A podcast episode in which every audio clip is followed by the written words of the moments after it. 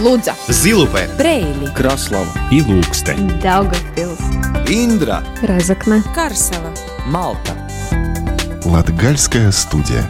Но от Виска, Радио четыре.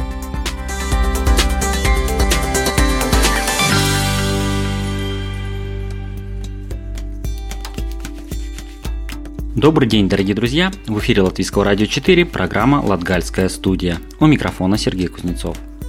В августе мы рассказываем о сельском хозяйстве и делимся историями крестьян из Латгалии. Сегодня съездим практически к самой границе в город Зилупе, к Борису Величко, который в сельском хозяйстве уже более полувека. Музыка из Латгалии и рубрика «Выходные остановки» также будут звучать в сегодняшнем эфире. Латгальская студия. Но от Виска, Радио четыре.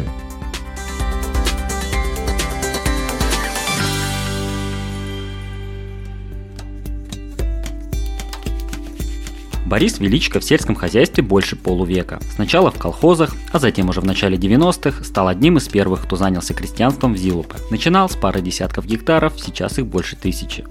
Выращивал лен, занимался коневодством. Сегодня же в хозяйстве Akmeņlauki выращивают зерно и рапс. О том, как происходило становление хозяйства, какие трудности удалось преодолеть, в интервью с Борисом Величко. Общаясь с крестьянами, и, насколько я понимаю, все это происходит постепенно. То есть кто-то начинает там, с трех, с четырех гектар и постепенно с годами прирастает, развивается в крупные, в какие-то средние крестьянские хозяйства. Как ваш крестьянский путь проходил, что вот достигли до таких объемов, масштабах даже? Ну, начинали мы с двадцати гектаров. В девяностом году это были брешоземники, одними из первых. И с тех пор вот... Дальше больше и дошли сейчас до этих тысячи четырёхсот гектаров посевов, и еще, наверное, у нас примерно тысяча шестьсот гектаров всего и около ста гектаров леса. Это изначально была у вас такая вот специализация заниматься посевными, насколько я знаю, то есть многие крестьяне стараются вот разбить не только какой-то одной специализации, кто-то плюс зерновые, плюс скотоводство, еще что-то, таким образом себя, ну, сохранить, что ли, так предостеречь? Начинали мы тоже с зерновых, в принципе, но потом укрупнялось хозяйство и объединялись, скажем, и мы занимались еще и лошадьми. Было почти сто сорок голов племенных лошадей, но дальше больше, в принципе, рынок уменьшился, а в основном это был рынок, связанный с Россией. После две тысячи четырнадцатого года оно, значит, сократилось. Интерес оттуда сократился, значит, и мы ликвидировали. В принципе, продали желающим там оставшихся лошадей, и этот предприниматель сейчас ими занимается. То есть последние восемь лет вы уже так сконцентрировались именно на выращивании зерновых и рапса? Мы в основном-то, а начинали мы еще и со льна. Самыми, наверное, крупными льноводами были в Латвии. Обеспечивали Лудзинский льнозавод целую смену, круглогодовую продукции льноводства. И неплохие результаты были, но в то время интереса, я так понимаю, и у государства особенно не было, чтобы поддержать. Вот приходилось каждый год, там пересматривали и возможность субсидирования, эта отрасль довольно затратная и такая сложная, надо было большие вкладки делать, так же, как и с сахарной отраслью.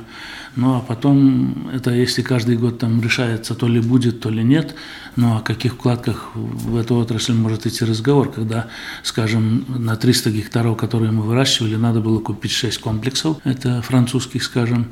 Хотя мы и урожаев неплохих достигли. В то время, значит, пять-семь тонн, даже восемь тонн отдельные поля мы получали льнотресту. И, в принципе, наверное, таких результатов, ну, даже выдающиеся хозяйства не достигали, в принципе. Ну, это порядка двадцати и более центнеров волокна с гектара. Вот так непосвященному человеку покажется там лен, кони, то есть это как совершенно как какие-то несовместимые разные области, отрасли. Насколько часто приходится, вот, если ты уже взялся в это крестьянское дело, понимать, что в какой-то момент вот с одного переходить на другое, пути, альтернативы развития искать? Ну, предприниматель, на то он и есть предприниматель, он рискует всем своим имуществом и всем абсолютно, и здоровьем, вот, и выбирает в конце концов, можно этим заниматься или нет.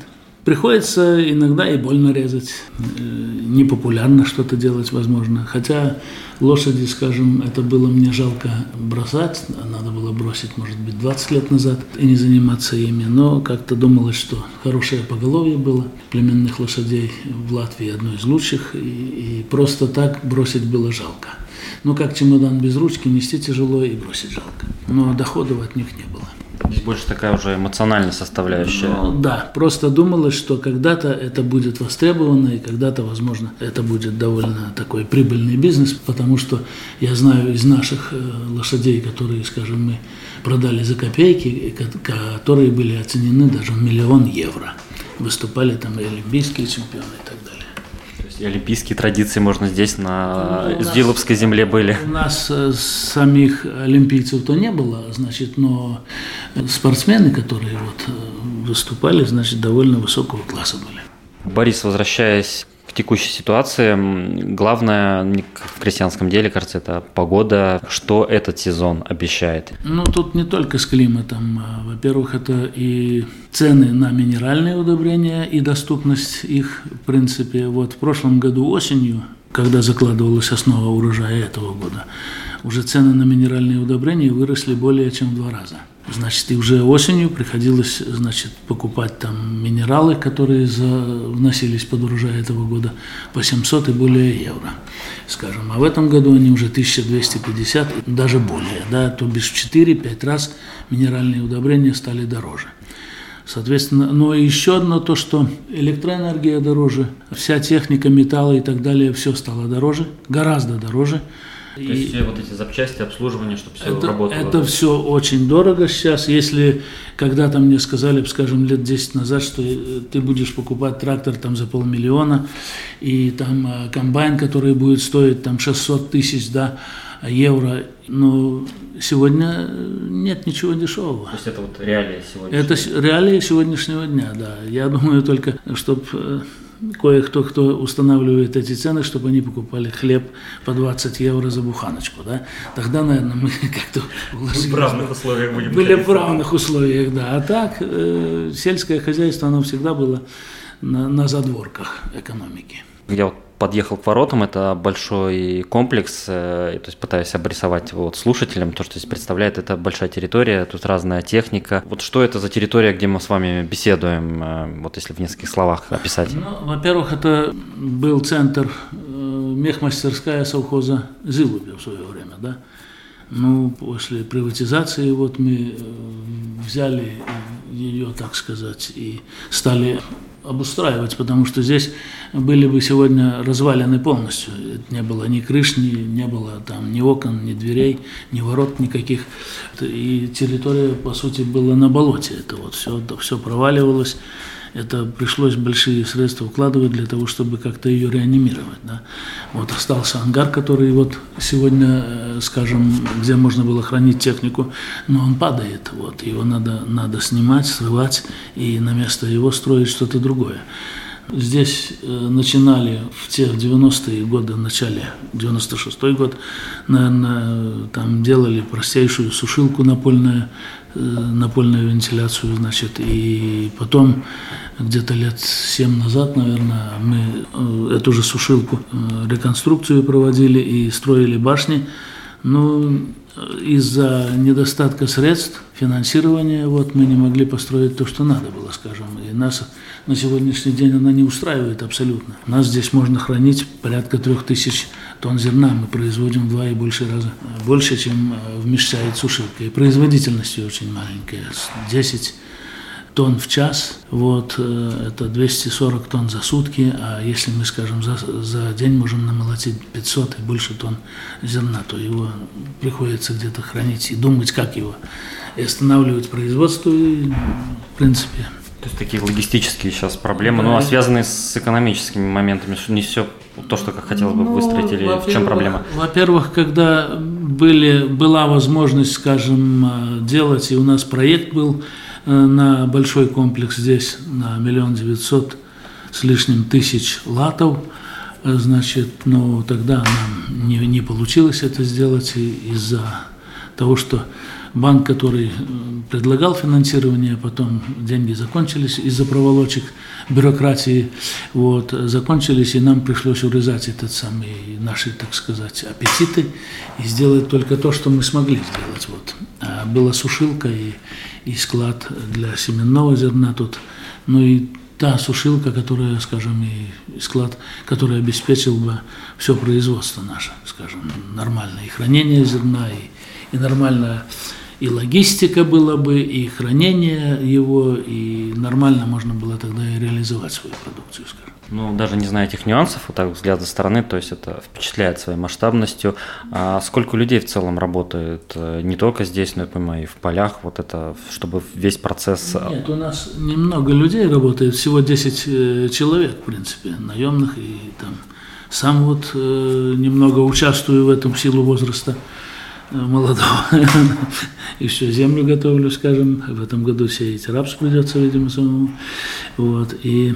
То есть технически сейчас позволяет небольшим количеством людей такие площади? Да, технически, да. У нас э, покупаем вот довольно мощную технику, которую можно э, производительно использовать и с малым количеством людей обходиться. Потому что это тоже, это все затраты. Каждому человеку надо обеспечить и работу, и заработной платы достойной, чтобы он мог выжить. Куда сбывается вся продукция? Какие у вас рынки? Они внутренние или вы все на экспорт отправляете?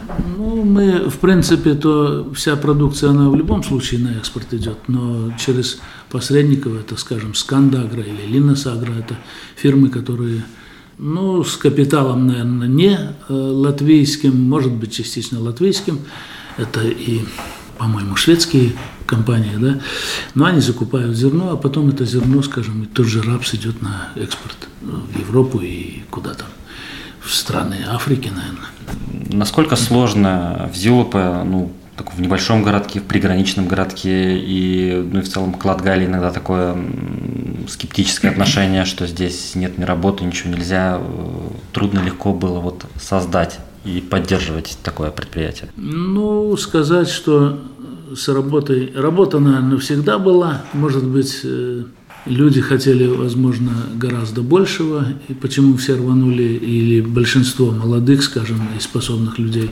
уехало из Латвии.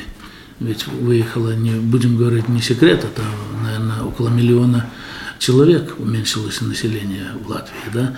И, скажем, это уехали не самые, которые такие, значит, неумехи, будем говорить, да, это уехали люди мобильные, которые представляют, что, и как там работать надо, значит, и умеющие работать все-таки. Я не скажу, что остались одни, как тут мне приписывают, значит, в одной газете, что я сказал, что были, остались патриоты или идиоты, да, значит, ну, я этого не говорил, но мне приписали, да, скажем, такие слова.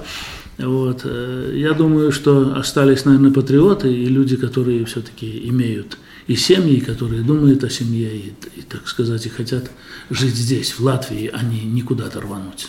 Борис, может, уже ближе к заключению. В начале разговора вы упомянули, ну, в таком контексте, что сельское хозяйство, оно находилось, ну, так, на задворках, я так понимаю, в том плане, что в целом государство относилось к этой отрасли, ну, на тот период, я так понимаю, двадцать-тридцать лет назад, как какой-то некой втор- второй, третьей по важности отрасли. Сейчас что-то изменилось или плюс-минус каждый крестьянин выживает сам? Хвалить не хочу, но, скажем, тридцать лет назад мне пришлось работать председателем районного агропромышленного объединения. семь лет я отработал. Мы немножко в то время, последние годы, эти, ну, не было оно на задворках, были довольно существенные дотации, назывались, которые сегодня называются субсидиями, да, и до сто двадцать процентов от проданной продукции там получали, скажем, дотации хозяйства. Но сегодня мы получаем субсидии, которые несравнимо меньше э, с европейскими. С той же Франции возьмем, с теми же европейскими старыми странами, которые получают там четыреста, пятьсот там, и более евро, значит, за гектар. Мы получаем немножко более ста евро и, и, и, и счастливы считаемся, да?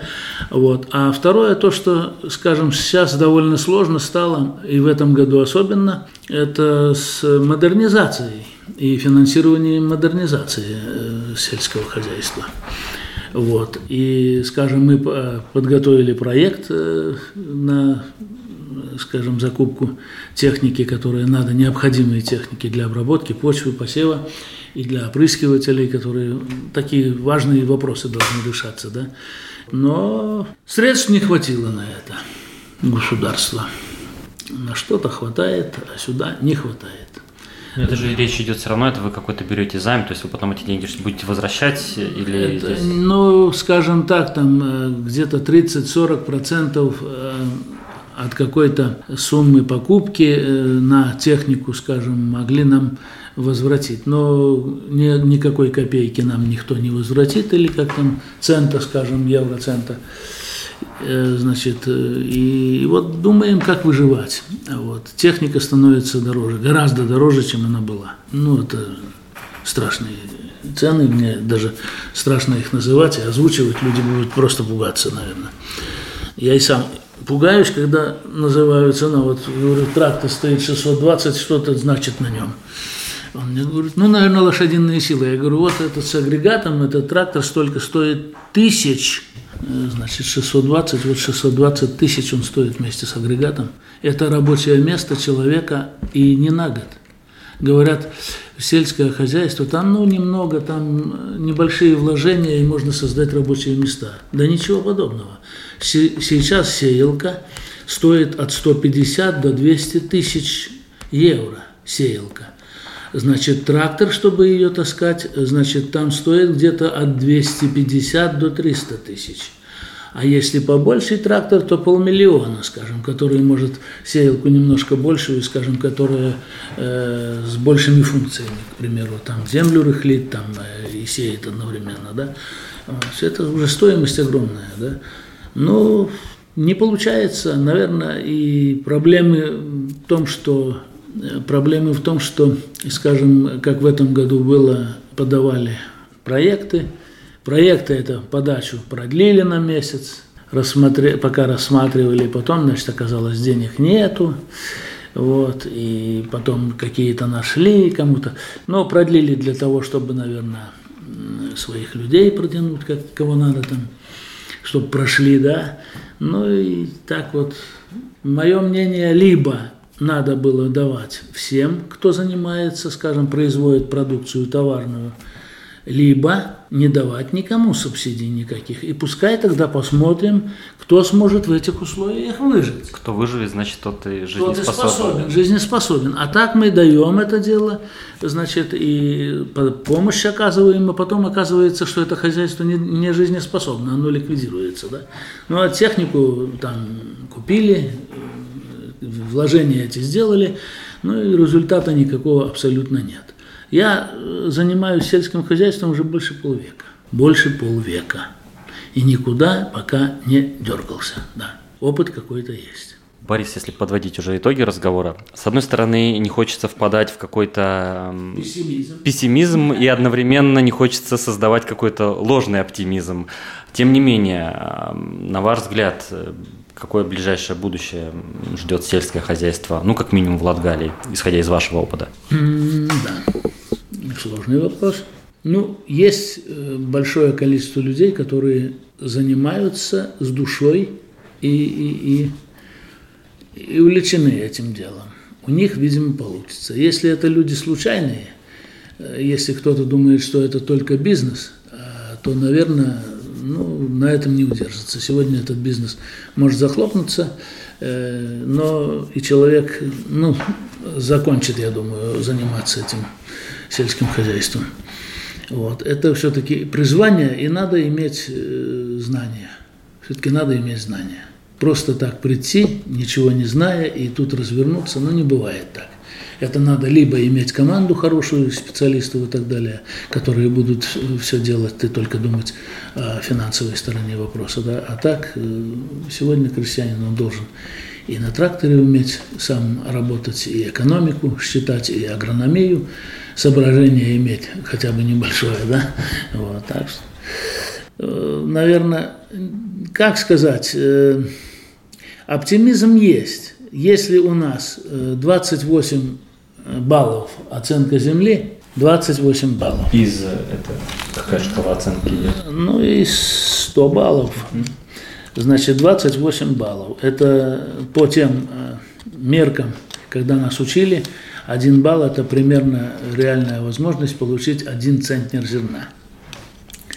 Вот. Если мы достигли уже трех центнеров, то бишь на двадцать шесть баллов восемь тонн получали, и рапса там получали четыре с лишним тонны, значит, реальная возможность, наверное, есть, но опять надо э, вкладывать средства, это минеральные удобрения, это средства защиты, технологии, соответственно, техника и технология производства, и тогда, если э, можешь идти вот вперед с этим, по этому направлению, я думаю, результат будет.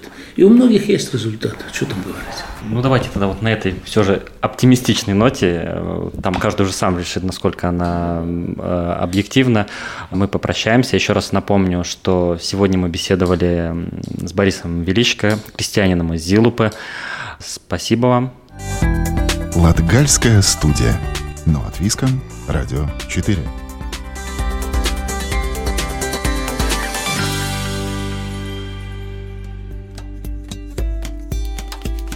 В рубрике «Выходные остановки» мы уже не раз бывали в поселке Бебраны, который находится в Селии. Мы рассказывали об удивительной природной тропе Акманюпе, местном поместье с парком, а сегодня приглашаем в Бебренский центр ремесленничества и истории, который расположен в здании старой мельницы.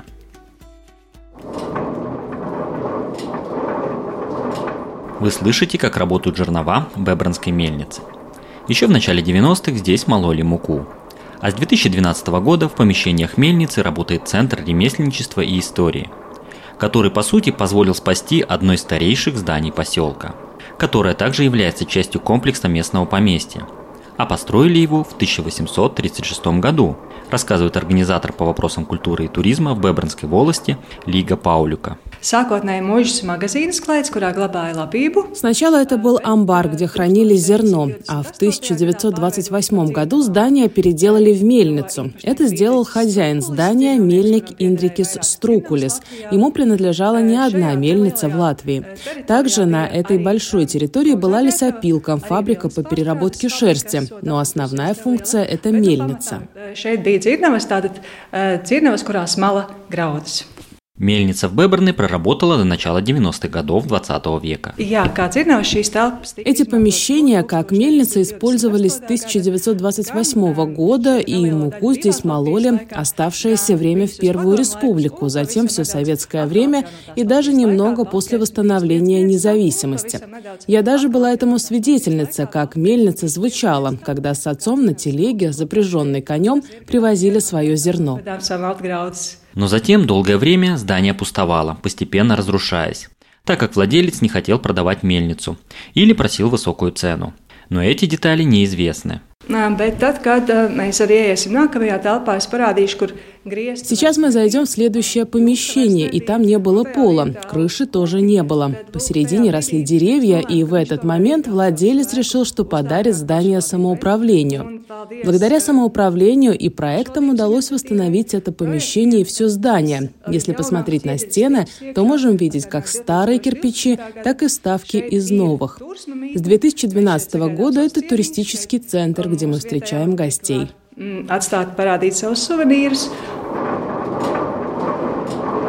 мельнице происходят и театральные постановки, и различные выставки. Культурная жизнь насыщена максимально. Сама мельница состоит из нескольких помещений, и, конечно, главное пространство – это там, где проходит процесс помола зерна.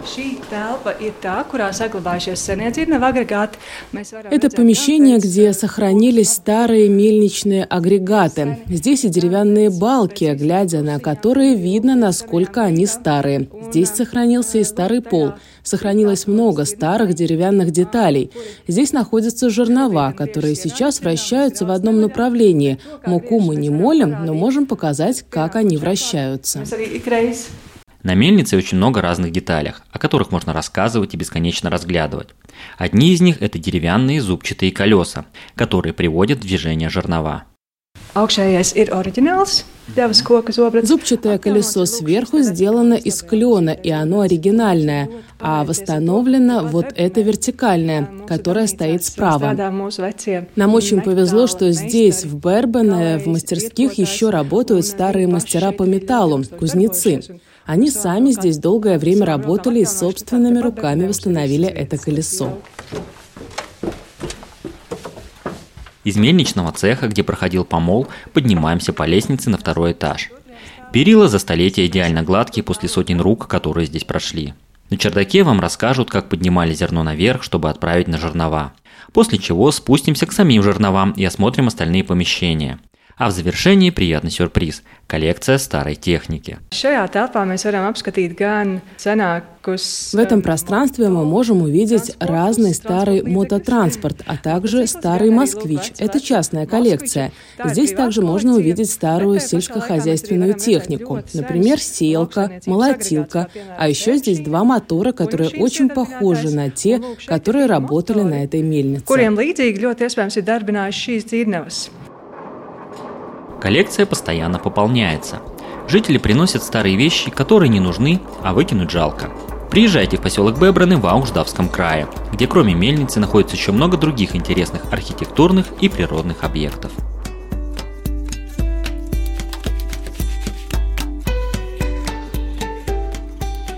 На этом Латгальская студия прощается с вами до следующей субботы. Программу провел Сергей Кузнецов. Слушайте нас каждую субботу после десятичасовых новостей. Повтор звучит по четвергам в двадцать пятнадцать. А те, кто не успел, то всегда доступен в удобное для вас время архив всех выпусков Латгальской студии на сайте Латвийского радио четыре. Также нас можно найти в Инстаграме и Фейсбуке и на самых популярных подкастинговых платформах. Находим Латгальская студия, подписываемся, слушаем, оставляем комментарии и ставим оценки. Рекомендуем друзьям и родственникам. Встречаемся там, где вам удобно.